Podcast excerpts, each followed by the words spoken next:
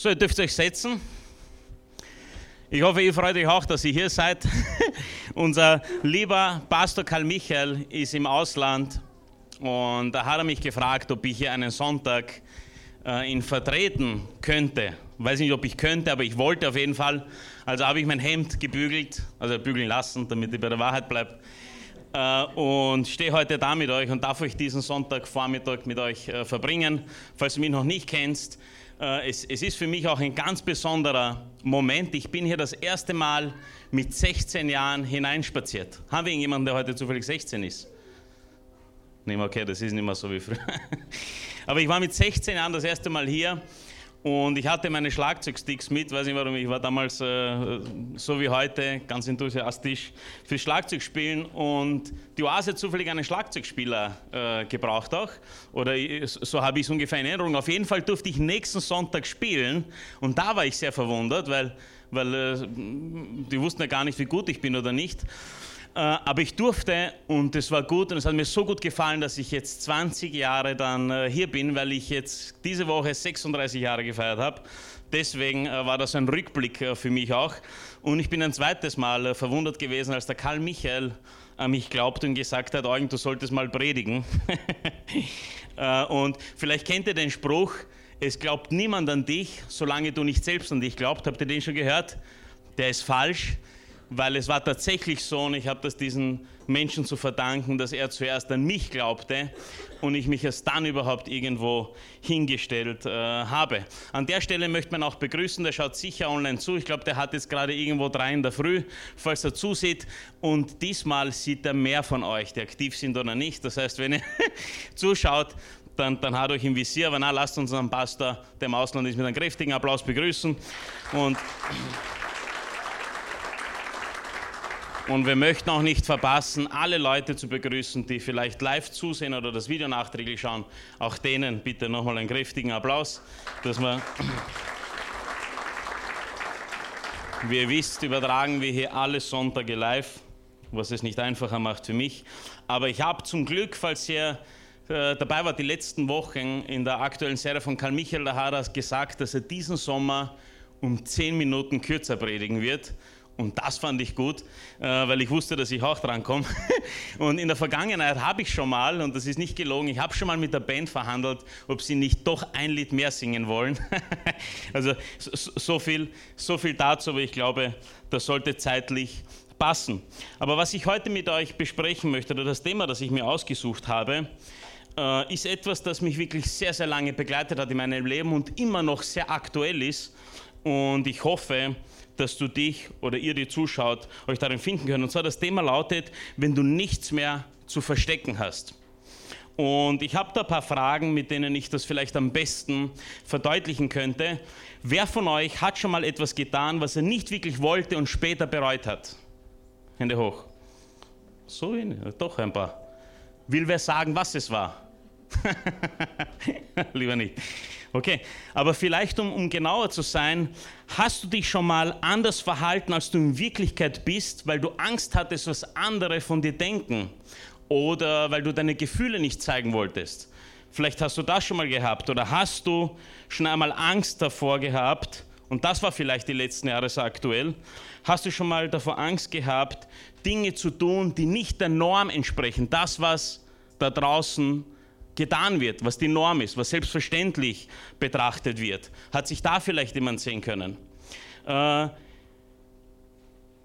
vielleicht oder vermutlich, wenn du da immer noch drinnen bist, versuchst du ein perfektes Leben zu leben, ein, ein Leben ohne Fehler, damit die Leute, die dich sehen, dich mögen und akzeptieren und damit du einfach diese Akzeptanz bekommst von diesen Leuten. Und vermutlich wirst du wie ich festgestellt haben, dass das nicht funktioniert. Wer hat das schon bemerkt? Das funktioniert überhaupt nicht und das war eines meiner größten Sorgen, was andere von mir denken, wenn ich bin, wer ich bin. Und, und das hat mich mit Angst erfüllt, Ich wollte nämlich überhaupt nicht abgelehnt werden. Ich wollte überhaupt keine Fehler haben. Ich hatte auch Angst, über meine Gefühle zu sprechen. Ich gebe gar nicht den Umständen die Schuld, aber es war einfach so, dass meine Eltern hierher geflüchtet sind von Rumänien. Ich war ein bisschen was über eineinhalb, zwei Jahre alt. Und dort, wo ich aufgewachsen bin, im Burgenland, da bin ich heute, na, von heute nicht hergefahren, aber dort wohne ich. Und dort war man zu dieser Zeit, wie ich in der Schule war, Atschusch. ich darf das heute so sagen, ich bin ja kein Pastor. Ne? Ähm, aber da war das einfach und das war sehr verletzend. Ich gebe dem gar nicht die Schuld oder sonst was, aber es gab mehrere Sachen. Ich glaube auch, dass es sehr viel mit meiner Persönlichkeit zu tun hat. Ich bin ein sehr, sehr sensibler Mensch, ein sehr empfindsamer Mensch, was ich heute sehr genieße. Ich würde mit niemandem tauschen wollen. Aber ich hatte einfach Angst, der zu sein, der ich sein wollte.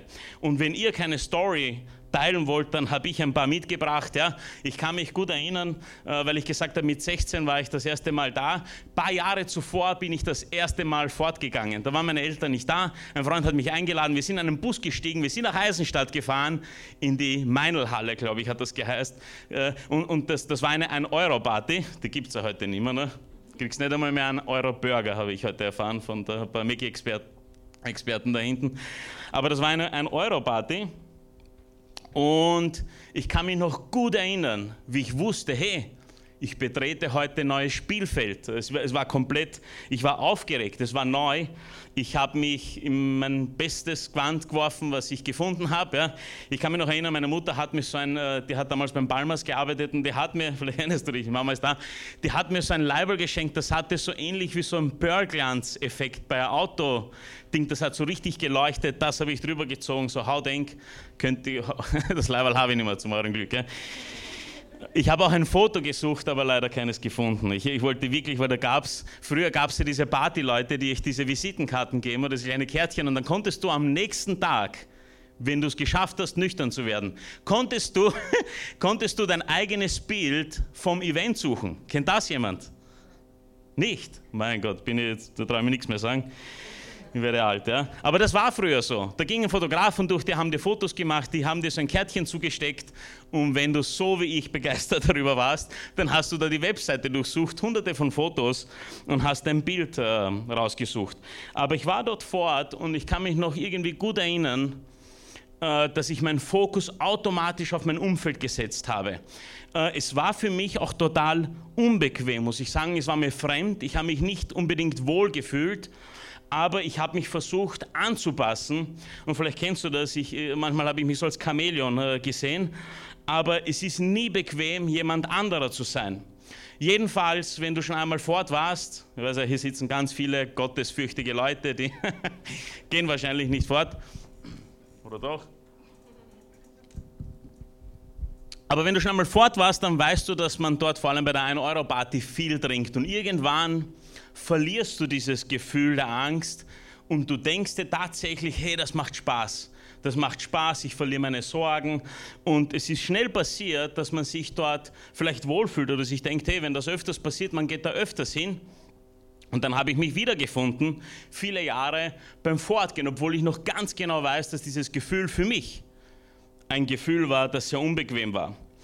Eine andere Geschichte in der HTL in Wien wo ich total mit Angst überfüllt war, mit Mitleid und Ungerechtigkeit war, wie mich paar Jungs angezettelt haben, wahrscheinlich weil sie gesehen haben, dass ich so ein ruhiger, lässiger, cooler Typ bin.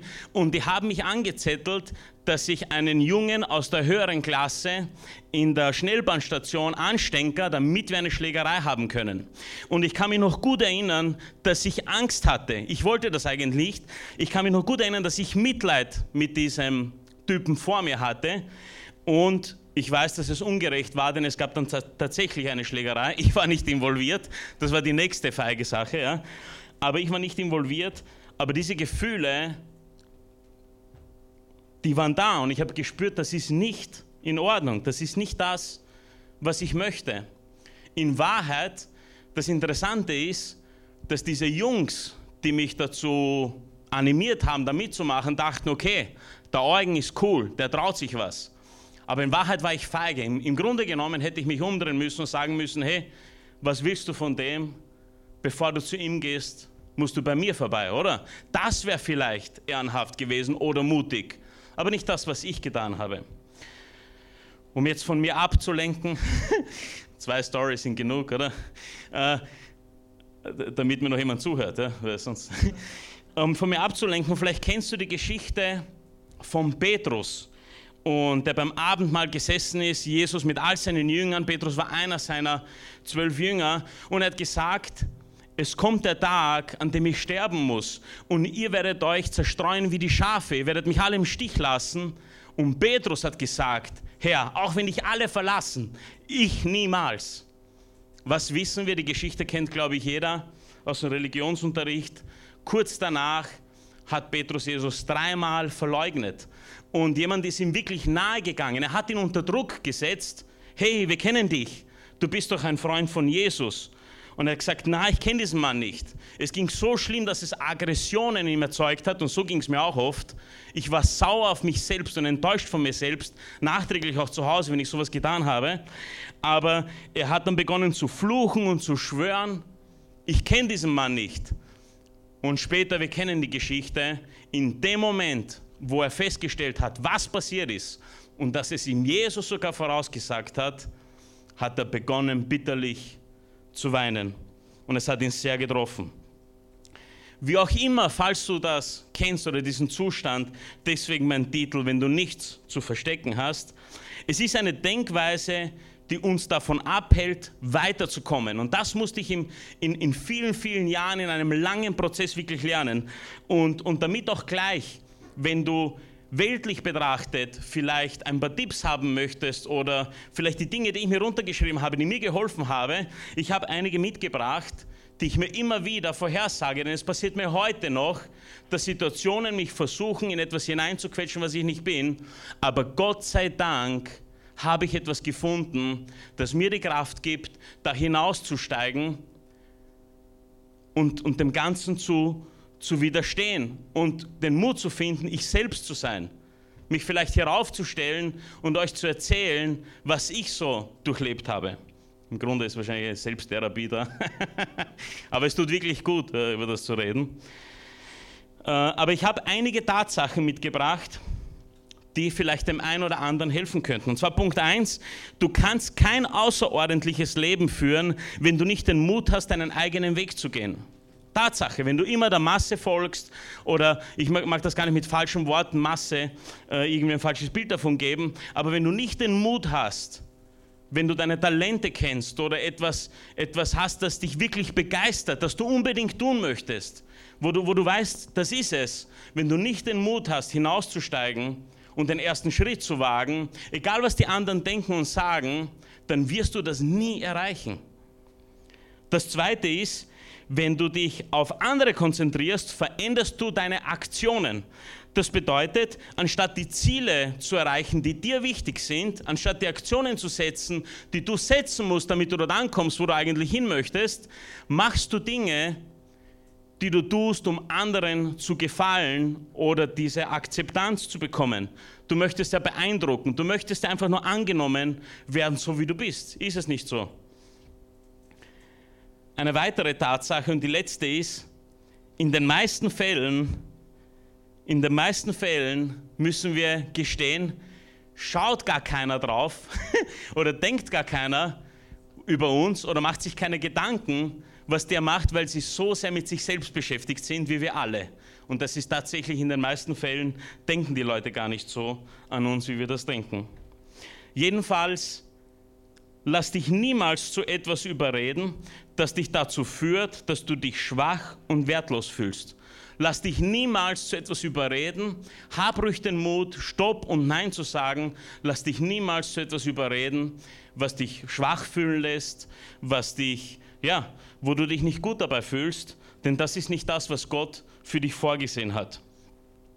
Es gibt eine Bibelpassage, die ich heute mit euch teilen möchte, wo etwas Ähnliches passiert ist. Und vielleicht kennt der ein oder andere die, die Geschichte von, von Mose und dem israelitischen Volk, wie sie aus Ägypten ausgezogen sind. Wer kennt die Geschichte? Mag heute ein paar aktive Hände sehen. Falls du nicht weißt, in der Kirche ist es erlaubt, Hände aufzuzeigen, klatschen, mitsingen, lachen, äh, jubeln. Du darfst nicht unterbrechen. das ist das elfte Gebot, ja. Aber du darfst den Raum nicht verlassen, heute nicht, aber sonst darfst du dich hier fühlen äh, wie zu Hause, ja. Aber wer kennt die Geschichte von Mose und dem israelitischen Volk? Und wir werden gleich 2. Mose Kapitel 32 lesen. Und zwar ist das, aber genau bevor wir das lesen, müssen wir ein paar Infos oder möchte ich euch gerne ein paar Infos geben, die man jetzt nicht äh, vorlesen könnte, sonst müssten wir knapp 32 Kapitel lesen. Ist das okay? Aber ihr kennt sicher die Geschichte, Mose wurde geschickt, um das israelitische Volk aus Ägypten zu befreien.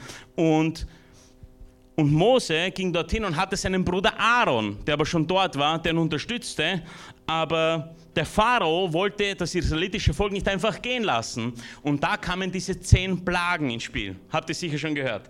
Aber jedenfalls hat Gott durch Mose und Aaron zehn Plagen oder durch Aaron dem Pharao sag mal, gegeben oder geschehen lassen, damit der Pharao sein Volk ziehen lässt. Und es ist interessant, wenn man hier sich dieses Volk anschaut, die Israeliten, natürlich wollten sie frei sein, wer möchte nicht frei sein?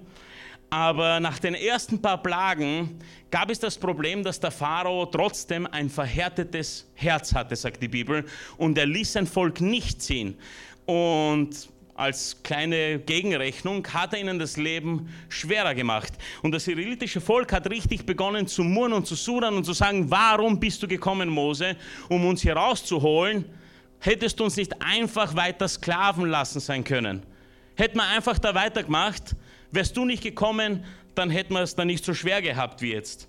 Jedenfalls waren die zehn Plagen, die Gott, wo Gott sich gezeigt hat, aber die Israeliten haben, haben, sich nicht, haben sich nicht sicher gefühlt deswegen. Jedenfalls, lang, lange Story, kurz aber äh, Ding. Sie ziehen dann endlich aus Israel heraus. Nach der zehnten Plage, die war so schlimm, dass der Pharao sie hat ziehen lassen. Und wie sie so gehen, stehen sie auf einmal vor dem Schilfmeer. Und das, die Geschichte kennt sie wahrscheinlich auch. Sie wissen nicht, wie es weitergeht. Und schon wieder sagen sie, Mose, wieso gab es in Ägypten nicht genug Gräber, dass du uns dort lässt? Warum nimmst du uns jetzt mit hier in die Wüste? Sollen wir hier sterben und begraben werden? Und in diesem Moment sagt Gott, Mose, hebt deinen Stab. Und er hebt seinen Stab und auf einmal teilt sich das Schilfmeer. Und nicht nur das, eine Wolke kommt über das, über das äh, Volk der Ägypter. Sie verlieren ihren Reifen, sie gehen da unter. Und die Israeliten können ganz normal durch trockenes Land, obwohl links und rechts Wasserwand war. Ich meine, stell dir vor, du erlebst das. die können einfach durchspazieren. Aber nichtsdestotrotz, drei Tage später haben sie Durst. Und sie sudern und jammern schon wieder. Ganz schlimm. Und, und vielleicht kennt ihr die Geschichte, das Bitterwasser von Mara. Da nimmt Mose ein Stück Holz und wirft es hinein und es wird zum Süßwasser. Ein Wunder, wieder zeigt Gott, hey, ich bin euer Versorger, ihr habt Durst, kein Problem. In 2. Mose 17, nur dass wir eine Idee davon haben, wie sich dieses Volk verhalten hat, in 2. Mose 17, Vers 4 sagt Mose sogar zu Gott, hat er mit Gott gesprochen, es fehlt nicht viel, dann steinigen sie mich. Die haben ihn wahnsinnig gemacht. Und es ist zwar hier nicht zu vergleichen, aber unser Unternehmen hat mal vor ein, zwei Jahren, in, in, wir haben in Dubai ein Event gehabt und wir dachten uns für die Teilnehmer, für einige Ausgewählte machen wir einen Ausflug in die Wüste. Und zu meinem Glück, zum Glück, zu meinem Glück durfte ich das organisieren. Und das, das war so ein, ein, ein äh, ja, das war ein Seminar, wo es ganz eigenartige Leute, das auf das will ich jetzt nicht eingehen, aber ganz schwierige Persönlichkeiten. Es war irre, die alle einen Platz zu bekommen, ja äh, mit, mit den Autos in die Wüste zu fahren, dann diese ganzen Events dort zu erleben, sie wieder zurückzubringen, weil da wirst du mit so Jeeps äh, da durchgefahren. Du bezahlst im Grunde, dass der übel wird. Ja? Aber, aber, aber es war irre. Hier wird gesprochen von über 600.000 Männern. Mose hatte wirklich Angst auch. Es fehlt nicht viel, dann steinigen sie mich. Aber gut, nicht so schlimm paar Momente später hatten sie Hunger nach dem Durst. Und wieder haben sie sich aufgeregt. Obwohl sie diese ganzen Wunder erlebt haben, obwohl sie diese ganzen Zeichen gesehen haben, waren sie schon wieder unzufrieden. Und Gott lässt in der Früh Manna vom Himmel fallen, keine Manna-Schnitten, sondern Manna, und abends Fleisch. Und sie konnten essen. Und ratet mal was. Paar Tage später hatten sie wieder Durst. Und Mose geht zu einem Felsen und Gott lässt dort Wasser entspringen. Aber was auch immer sie erlebt haben, egal welches Wunder, egal wie groß, und überlegt euch mal diese Dinge, wenn man sich die verbildlicht, oder ich schaue mir diese Filme gerne an, vor allem jetzt leben wir in einer Zeit, wo die Qualität immer mehr zunimmt und man sowas besser darstellen kann. Leider nimmt auch eine Zeit zu, wo das Ganze oft verfälscht wird. Du findest heute, sei sehr vorsichtig, wenn du dir Filme zum Thema Gott anschaust und Bibel, es gibt sehr viele Filme, die das komplett falsch interpretieren. Und für mich ist das eine klare Message, dass der Widersacher, das Böse dieser Welt, der Weltherrscher dieser Welt versucht, dir und mir das Bild dieser wundervollen Geschichte zu entreißen und viele anderen, damit du die Wahrheit nicht erkennst. Deswegen, wenn du solche Geschichten magst, dann lies es im Wort Gottes, studier es im Wort Gottes und wenn du dir dann einen Film darüber anschaust, kannst du entscheiden, ist das wahr oder nicht weil du die Wahrheit gelesen hast. Und was ich immer cool finde bei diesen Geschichten, du siehst so einen Film, eineinhalb Stunden oder zwei Stunden Filmlänge und dann blätterst du die Bibel auf in der, äh, dann, so ich habe es früher umgekehrt gemacht, ja? dann blätter ich die, die Geschichte auf in der Bibel und dann ist das so viel. Habt ihr schon sowas mal erlebt? Das sind dann so ein paar Sätze, ja? Und dann denke ich mir, äh, pff, also du weißt, wie viel sie da hinein interpretieren können. Aber es ist eine wirklich coole Geschichte. Jedenfalls geht sie hier weiter. Nach all den Wundern, das wir sie erlebt haben, äh, geht es dann weiter. Sie bewegen sich Richtung Berg Sinai. Und Gott hatte wirklich gute Absichten. Er wollte auf diesem Berg seinem Volk begegnen. Äh, die Bibel zeigt uns auch, das lesen wir nicht, dass er seinem Volk sogar wissen lässt, wohin ich euch bringen möchte. Ich möchte euch sagen, dass ihr speziell seid. Ihr seid mein heiliges Volk. Ja, ähm, er, er, er lässt sie wissen, wer sie sind, wohin sie gehen und er möchte ihnen begegnen, Gott persönlich. Und das Interessante ist, nachdem das das Volk hört, steht in der Bibel, sie waren sich alle einig. Ja, wir tun, was du sagst, Herr. Zweimal haben sie bestätigt, ja, wir möchten jetzt hören, wir bereuen unsere Fehler, wir bereuen unser Verhalten und wir möchten auf dich hören. Äh, Gott hat gesagt, okay, äh, ich möchte euch am Berg Sinai begegnen, aber um, umkreist diesen Berg, niemand darf diesen Berg betreten, denn in dem Moment, wo ich komme, ist er heilig. Und wenn jemand auf diesen Berg steigt, dann muss er sterben. Und, und das haben die erlebt. Die haben sich dort versammelt und auf einmal gibt es Blitz und Donner und, und, und Gott hat gesagt, ich möchte mit dir reden, Mose, damit die hören, dass ich mit dir rede und damit sie dir glauben. Und auf einmal hörst du, wie Mose schreit, wenn du die Geschichte liest und Gott antwortet mit einer Donnerstimme. Und das Orge ist, es steht dort, dass das Volk zitterte vor Angst. Sie haben etwas erlebt, was total abnormal war. Wie in Form eines Feuers steht dort, hat sich Gott auf diesem Berg herabgesetzt und hat sich dem Volk gezeigt. Es geht sogar eine Stufe weiter. Moses dann mit den 70 Ältesten auf diesem Berg hinaufgegangen und Gott hat sich ihnen gezeigt. Und du kannst hier lesen, wirklich ganz kurz nur, aber du kannst hier lesen, wie das ausgesehen hat. Und das Interessante ist, sie haben gemeinsam gegessen und getrunken. Gott hat eine Runde Essen ausgegeben. ich, ich sag's dir, wenn du das wirklich liest, dann siehst du, wir haben einen so coolen Gott ja, und so liebevollen Gott.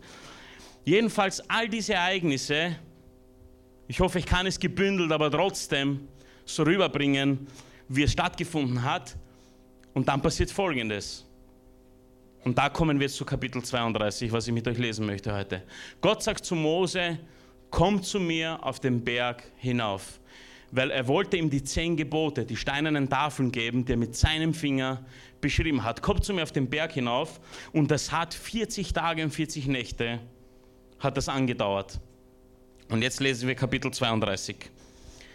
Das ist unmittelbar danach. Moses gerade am Berg bespricht mit Gott. In, Wahrheit wollte Gott seine Wohnung im Volk haben. Er wollte, dass sie ein Heiligtum, ein Zelt aufbauen und hat Mose die, die Vorgaben dafür gegeben, damit er in ihrer Mitte wollte. Er wollte, dass dieses Volk ein spezielles Volk ist, weil er wollte in ihrer Mitte leben. Er wollte mit ihnen Zeit verbringen. Er wollte in ihrer Nähe sein. Und dann passiert Folgendes. Als dem Volk das Warten auf die Rückkehr Mose zu viel wurde, sammelten sie sich bei Aaron und sagten zu ihm, los, mach uns Götter, die, die vor uns herziehen. Sie wollten jetzt unbedingt einen Gott haben. Denn was aus diesem Mose, sehr respektvoll, was aus dem Mose geworden ist, der, aus Ägypten der uns aus Ägypten hergeführt hat, wissen wir nicht. Aaron, ich kann mir vorstellen, wenn sich das wieder so verhalten hat, wie es Mose ging, hat diesmal komplett anders wie Mose reagiert. Du kannst auch lesen, dass Mose nicht immer ganz locker gesagt hat, okay Jungs, äh, beruhigt euch, ich gehe mal mit Gott reden und dann finden wir eine Lösung. Sie haben ihn immer wieder bedrängt. Und, und Mose hat sich zu Gott gedreht und hat diese Last ihm ausgeschüttet und mit ihm darüber gesprochen.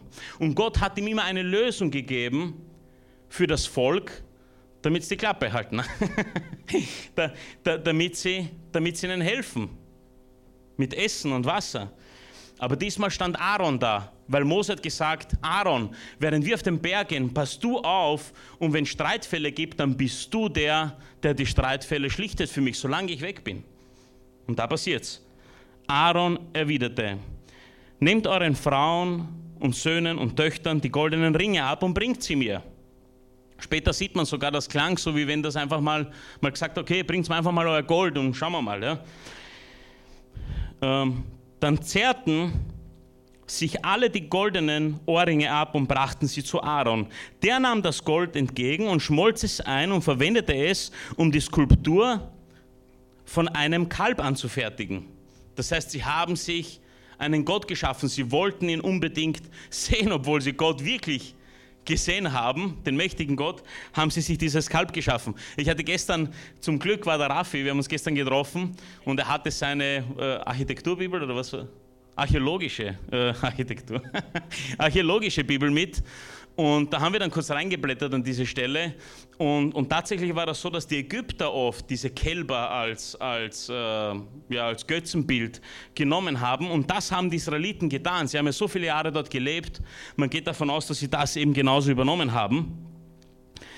Genau, dann, dann nahm er das Gold entgegen, schmolz es ein und verwendete es, um die Skulptur von einem Kalb anzufertigen. Da riefen alle, das sind deine Götter, Israel, die dich aus Ägypten hierher geführt haben.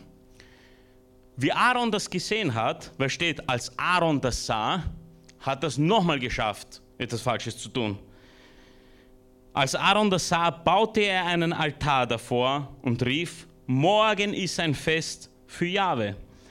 Am folgenden Tag standen sie früh auf und opferten Brand- und Freudenopfer. Dann setzten sie sich hin, um zu essen und zu trinken. Und anschließend standen sie auf, um sich zu vergnügen. Das haben sie getan obwohl sich Gott in seiner Existenz mit seinem Willen und als seine Person gezeigt hat, hat das Volk daneben gegriffen. Und du denkst dir wahrscheinlich, oh Mann, wieso haben die das getan? Vielleicht hast du auch kurz den Gedanken.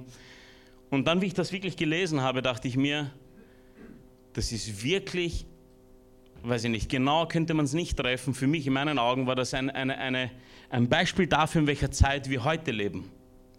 Jesus Christus hat sich gezeigt und zwar nicht nur biblisch bewiesen, sondern auch wissenschaftlich bewiesen. Niemand kann abstreiten, dass er gelebt hat. Er hat sich gezeigt, er hat uns ein Wort hinterlassen, er hat uns ganz genau gesagt, was seine Absichten sind. Er zeigt uns seine Existenz, denn er sagt, wenn du mich suchst, dann wirst du mich finden. Du kannst Gott persönlich erleben in deinem Herzen und es ist genau dieselbe Situation. Und dieses Leben, ich weiß nicht, wie es für dich ist, aber für mich fühlt es sich auch wie eine 40 Jahre Wüstenwanderung. 36 habe ich schon hinter mir. Vielleicht, ich, vielleicht überlege ich es mir in vier Jahren, wenn ich dann 40 bin, ob es dann auch. Aber, aber dieses Leben fühlt sich manchmal wie eine Wüstenwanderung an.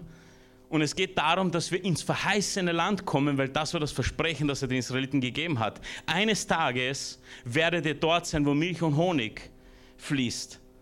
Es ist wirklich ähnlich, wirklich ähnlich.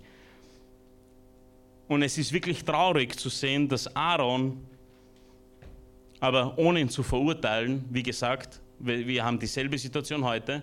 Jeder von uns ist für sich selber verantwortlich, welche Entscheidung er trifft. Aber Aaron, und das sehen wir auch hier in der Geschichte, total passend, Aaron tat, was sie wollten, anstatt sie in die richtige Richtung zu schicken. Ich bin mir sicher, er hatte Angst. Er wollte das tun, weil sie, weil sie laut waren. Sie waren viele. Er hatte Angst.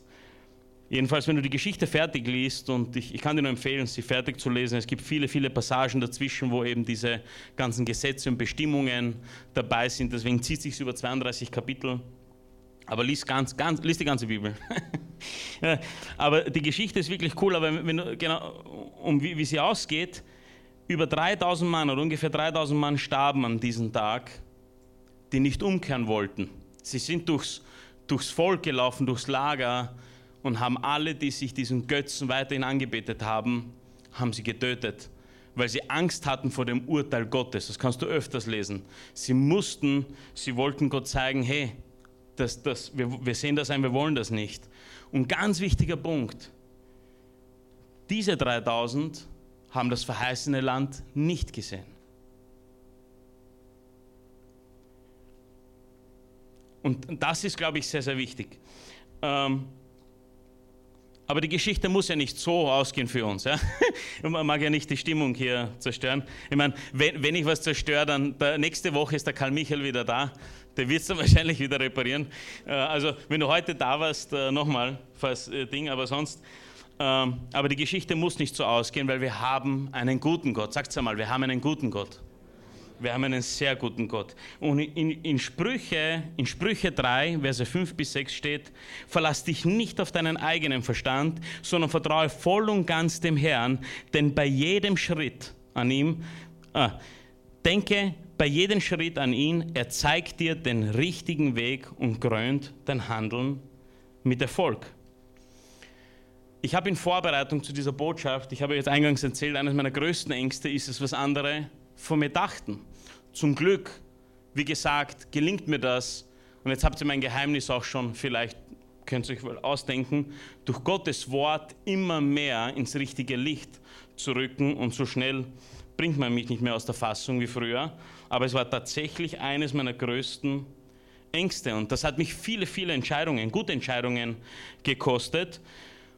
Aber ich habe kapiert, die Angst hat ihren Preis, aber die Reue die ist viel, viel schwerer. Ich weiß nicht, ob es dir auch so geht, aber ich hatte immer dieses Bedürfnis, und das habe ich heute noch, nicht Durchschnitt zu sein.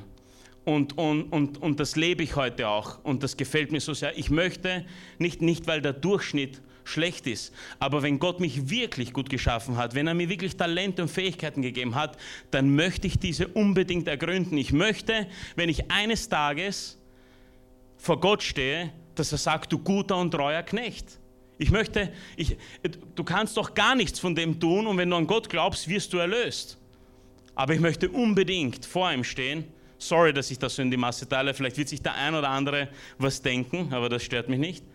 Aber ich möchte unbedingt, wenn ich da oben stehe, dass er sagt, du treuer und guter Knecht. Und früher hat mich das gestört, über Gott zu sprechen. In, Im Umfeld meiner Freunde, wenn, wenn mal was über Gott oder so ein Thema war. Ja, war ich nicht sehr, ich, ich sage auch nicht, dass man sich überall einmischen muss. Ja? Aber ich habe heute kein Problem hier zu reden, wo das jeder sehen kann. Ganz im Gegenteil, ich finde das sogar so cool. Wir haben bei uns beruflich mit Investoren zu tun und irgendeiner hat meinen Namen gegoogelt, weil die dich halt immer so einen Background-Check anscheinend machen, weil sie wissen wollen, wo, wohin das ganze Geld hingehen soll. Und er hat gesagt, hey, und ich habe irgendwann letzten Mittwo also vor, vor, ein paar Mittwochen hier meine, meine Geschichte oder, oder ein, ein eine Session übernehmen dürfen und er hat gesehen, ich habe dich gesehen. Und ich habe gesagt, cool. Und, er, und es hat ihm gefallen. Und ich habe gesagt, danke. Und ich habe mich gefreut. Und so ist mir das viele Jahre zuvor, war ich in so einem ähm, Network Marketing Unternehmen tätig. Vielleicht laufen jetzt viele weg, ich bin nicht mehr drin. Aber es war trotzdem cool. Äh, und das Interessante war, die Leute sind uns in die Oase gefolgt wir haben dann nicht Leute bekehrt. Ich habe nicht gesagt, hey, du musst Ding, aber sie haben gesehen, hey, der ist anders. Und sie wollten, sie wollten überall dabei sein, wo wir sind. Ich habe gesagt, okay, sonntags kannst du daher kommen. Karl Michael ist da, ich bin da, viele andere sind da. Und sie sind gekommen. Nicht viele sind geblieben. Ich sage nicht, dass das das Ding ist. Äh, wir wissen aus der Bibel die Geschichte vom Seemann. Bei manchen fruchtet, bei manchen kommt das Böse, nimmt es ihnen weg, bei manchen sind sie so abgelenkt von ihren Sorgen des Alltags, dass dieser Same nicht wachsen kann. Aber trotzdem sind Leute gekommen. Und das war gut. Jedenfalls, ich musste oder ich wollte unbedingt zu dem Zeitpunkt eine Entscheidung treffen. Ich wusste, entweder will ich andere happy machen, mein Leben lang, oder ich finde heraus, was Gott für mich vorbereitet hat. Und das klingt so selbstbewusst, äh, ich weiß, war es überhaupt nicht. Und in Vorbereitung auf diese Botschaft habe ich mich an eine Situation erinnert, die über 20 Jahre zurückliegt.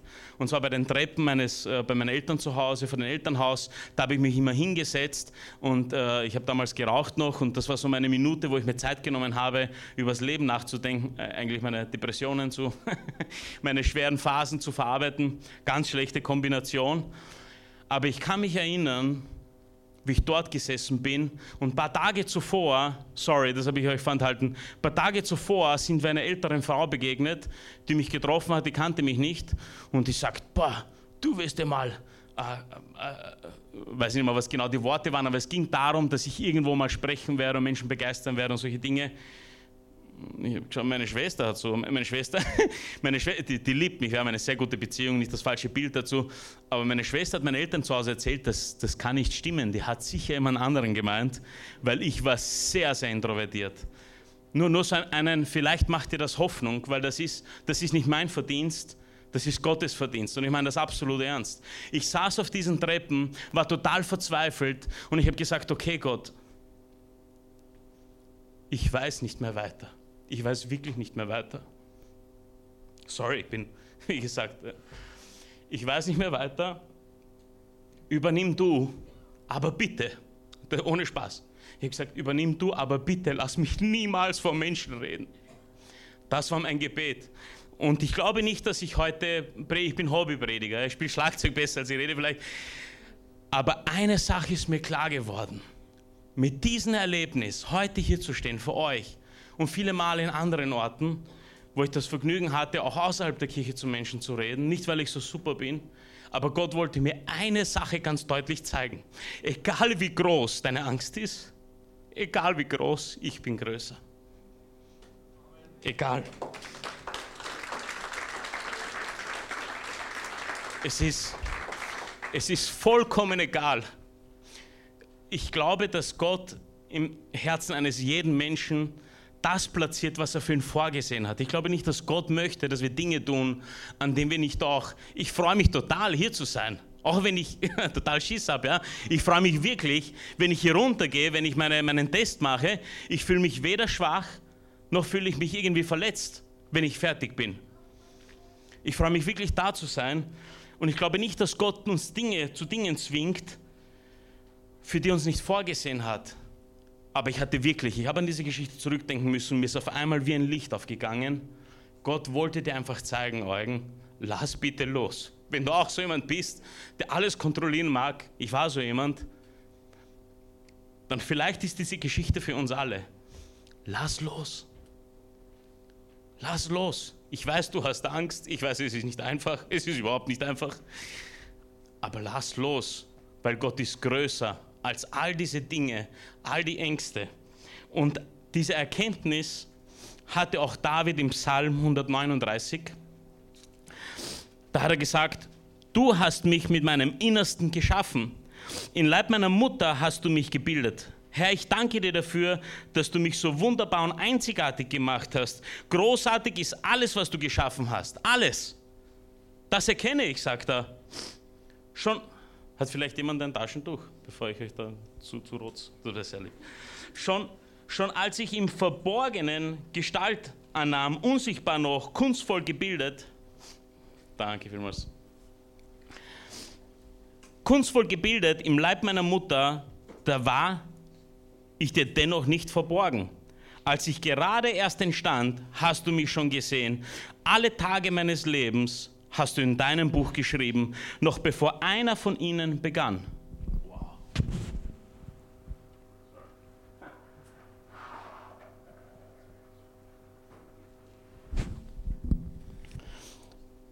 Freund, wir sind überhaupt kein Zufall. Und ich weiß, diese Welt hat wirklich, wenn es darum geht, was für Botschaften es dann gibt, dann gibt es auf diese Botschaft.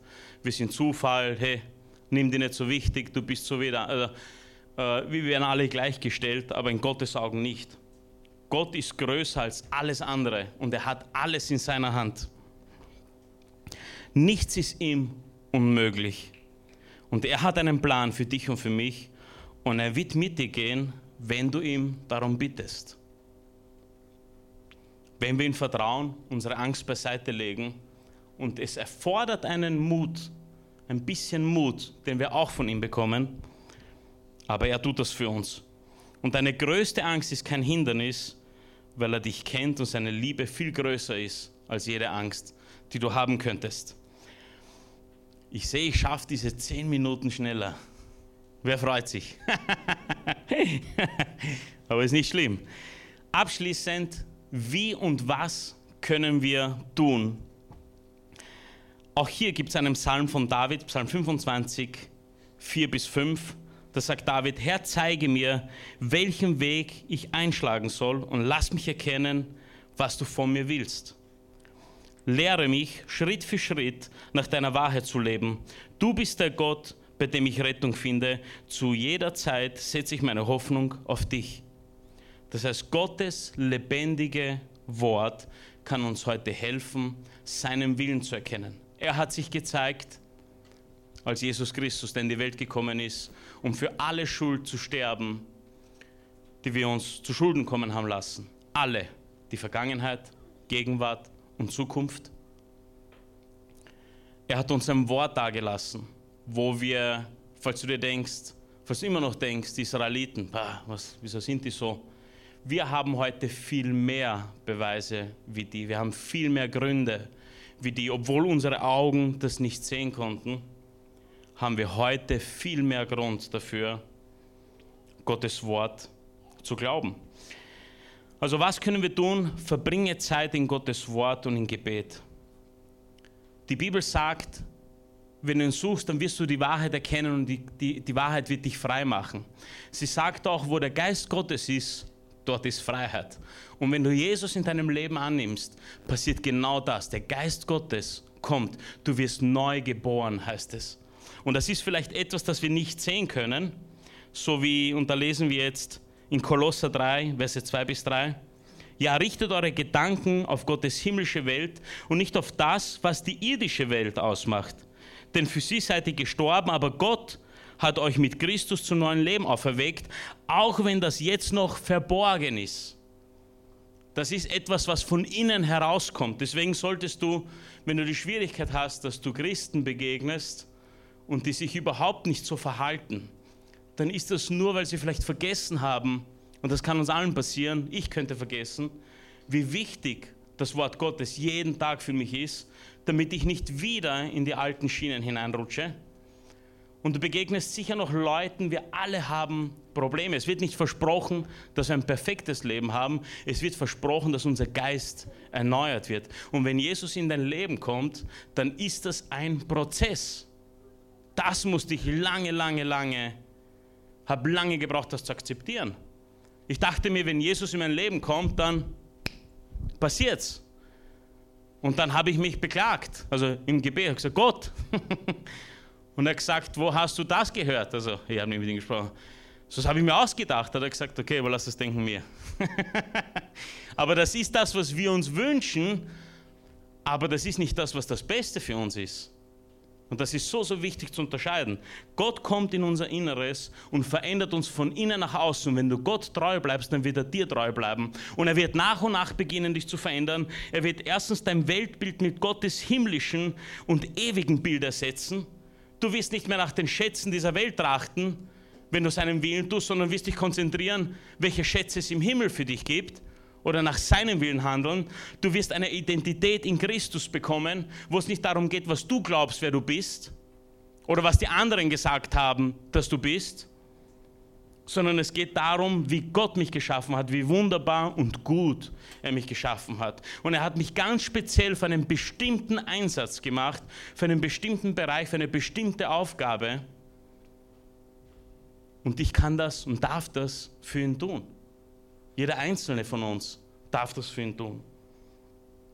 Und drittens, es hilft uns, unseren Fokus weg von dem, was andere sagen, auf Gott zu richten.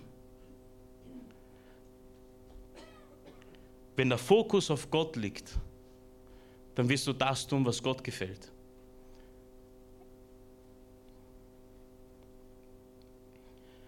Ich möchte abschließend einen Vers aus Psalm 24 äh, lesen auch. Heute bin ich stark in Psalmen unterwegs. Ähm, Verse 3 bis 6. Ihr wisst ja, falls ihr euch erinnern könnt, die Israeliten durften diesen Berg nicht betreten. So wird aufgepasst, wer weiß warum nicht. Also, ich habe gesagt, ihr dürft sie nicht rausschreien. Jetzt dürft ihr kurz. Wieso durften sie den Berg nicht betreten? Weil, weil sie sonst gestorben wären. Sie durften nicht, sie konnten nicht in Gottes Gegenwart, weil zu dem Zeitpunkt war Jesus noch nicht da. Sie konnten nicht in Gottes Gegenwart, sonst hätten sie sterben müssen. Warum? Gott ist perfekt, wir nicht. Und Gott sagt, wenn du dir das anschaust, diese Bibelstelle, er sagt nicht, kommt ja nicht am Berg, sonst bringe ich euch um. Das war jetzt burgenländisch. Ja? Kommt ja nicht am Berg, sonst bringe ich euch um. Er sagt, pass auf, dass die Leute nicht auf den Berg kommen, sonst müssen sie sich um ihr Leben sorgen. Er hat das aus einer fürsorglichen, liebenden Position gesagt, weil er herrlich ist, allmächtig und heilig und du kannst nicht einfach so in seine Gegenwart. Aber, und das lesen wir jetzt im Psalm 24, wer darf auf den Berg des Herrn gehen und an diesen heiligen Ort vor Gott treten? Jeder, der kein Unrecht tut und ein reines Herz hat. Jeder, der keine fremden Götter anbetet und keinen falschen Eid schwört, ein solcher Mensch wird Gott mit seinem Segen beschenken und ihn für schuldlos erklären. Der Herr ist sein Helfer. Das gilt den Menschen, die sich nach dir richten und im Gebet deine Nähe suchen, du Gott Jakobs. Das heißt, der Berg Sinai, was bildlich war für seine Heiligkeit, nicht betretbar war, sonst hätten wir sterben müssen, ist durch Jesus Christus ein Bild dafür, dass du jederzeit in Gottes Gegenwart gehen könntest. Er wusste, dass wir das von uns alleine nicht schaffen. Es ist nicht möglich.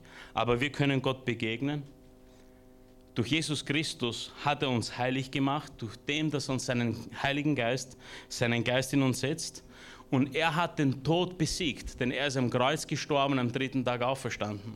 Und der Tod kann dir nichts anhaben. Und du kannst in Gottes Gegenwart gehen, ohne dich um deinen Tod zu fürchten. Ich rede nicht vom physischen Tod, der erwartet uns alle. Den Tag wissen wir nicht. Deswegen ist das so wichtig, dass wir erkennen, was wahr ist und was uns allen hilft, die Wahrheit zu erkennen. Aber Gott setzt uns ein neues Herz, ein reines Herz und er erklärt uns für schuldlos. Er ist unser Helfer. Und das kannst du dir merken. In Jesus wirst du Kraft, Mut, Sicherheit und Erlösung finden. Die Meinung anderer hat keine Kraft mehr über dich. Ich habe in meinen Recherchen sogar äh, ein bisschen näher mit so einem Psychologen und ein paar äh, Leuten so das Thema ein bisschen angeschaut.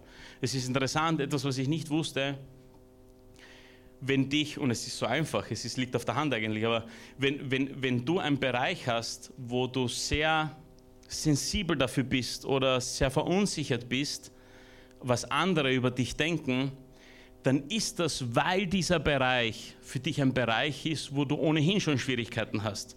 Weil in den Bereichen, wo du selbstsicher bist, da stört sich nicht, was die anderen sagen. Stell dir vor, du bist, keine Ahnung, der weltbeste Gitarrist und du spielst auf deine ganz bestimmte eigene Art. Da ist der wurscht, was die sagen, oder? Du bist auf der Bühne oder wo auch immer und hast den Erfolg. Du bist dir sicher in diesen Dingen. Es sind, und ich habe mir gedacht, tatsächlich, all diese Dinge, die ich erlebt habe in meiner Jugend, und das war nichts falsch. Ich glaube, das sind auch Prozesse, wo wir alle durchlaufen, vor allem als Jugendliche, falls junge Leute hier dabei sind, nicht so alte wie ich, dann das sind, das sind Dinge, die wir so und so erleben. Aber weil wir dort schon Probleme haben oder Schwierigkeiten haben, ist uns die Meinung anderer vielleicht wichtig oder schauen wir auf das. Aber das ist gleichzeitig ein Zeichen für uns, dass wir erkennen, okay, das ist der Bereich, wo ich Stärke haben möchte, wo ich wachsen möchte. Und das ist nicht ein Bereich, den du dir erarbeiten musst. Wie gesagt, das sind Dinge, die in Gottes Wort sind, die du in deiner täglichen stillen Zeit mit Gott dir holen kannst. Und eins ist klar, perfekt wirst du nie sein. Bis zu deinem letzten Tag. Es gibt keinen perfekten Christen, sonst hätte man Jesus nicht gebraucht. Du wirst nicht perfekt sein. Ich bin nicht perfekt, keiner von uns hier ist perfekt. Aber wir werden frei sein.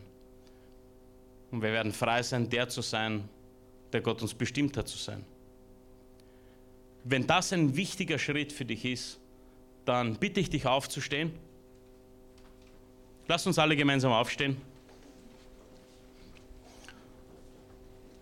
Und lass uns die Augen schließen und gemeinsam denselben Psalm, den David gebetet hat, beten. Lasst uns unsere Augen schließen und betet mit mir.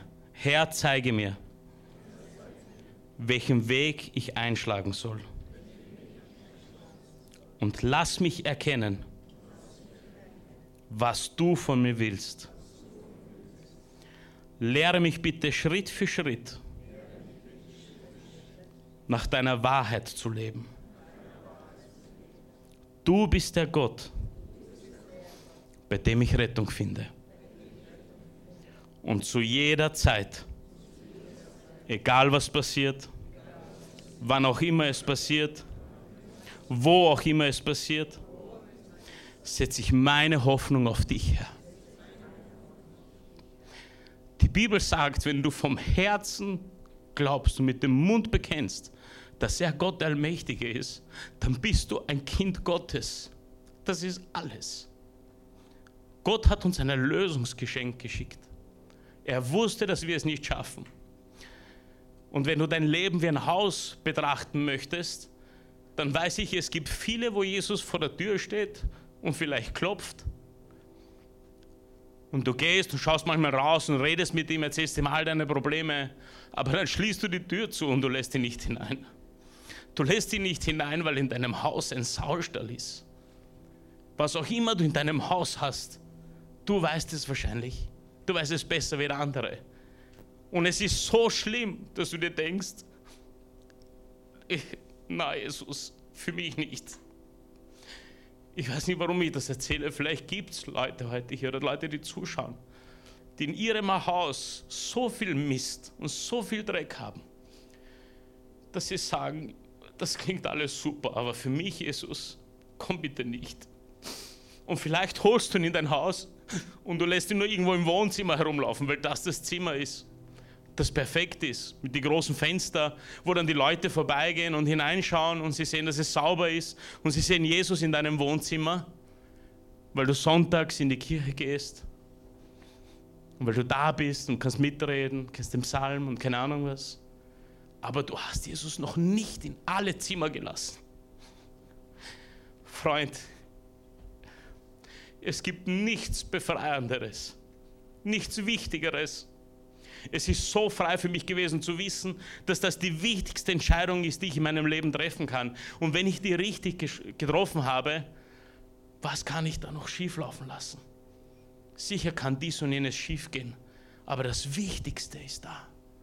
Jesus ist in meinem Leben. Ich, ich habe Mut.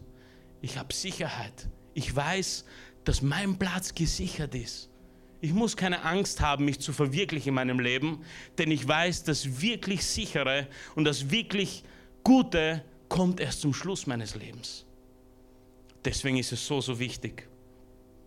Falls es noch Leute gibt, die in dieser Situation sind, so wie ich versucht habe zu erklären, Jesus steht vor deinem Haus dann lasst uns nochmal gemeinsam beten und ihr, die die Entscheidung trifft, könnt mitbeten, aber wir beten alle gemeinsam, wenn ihr das wollt.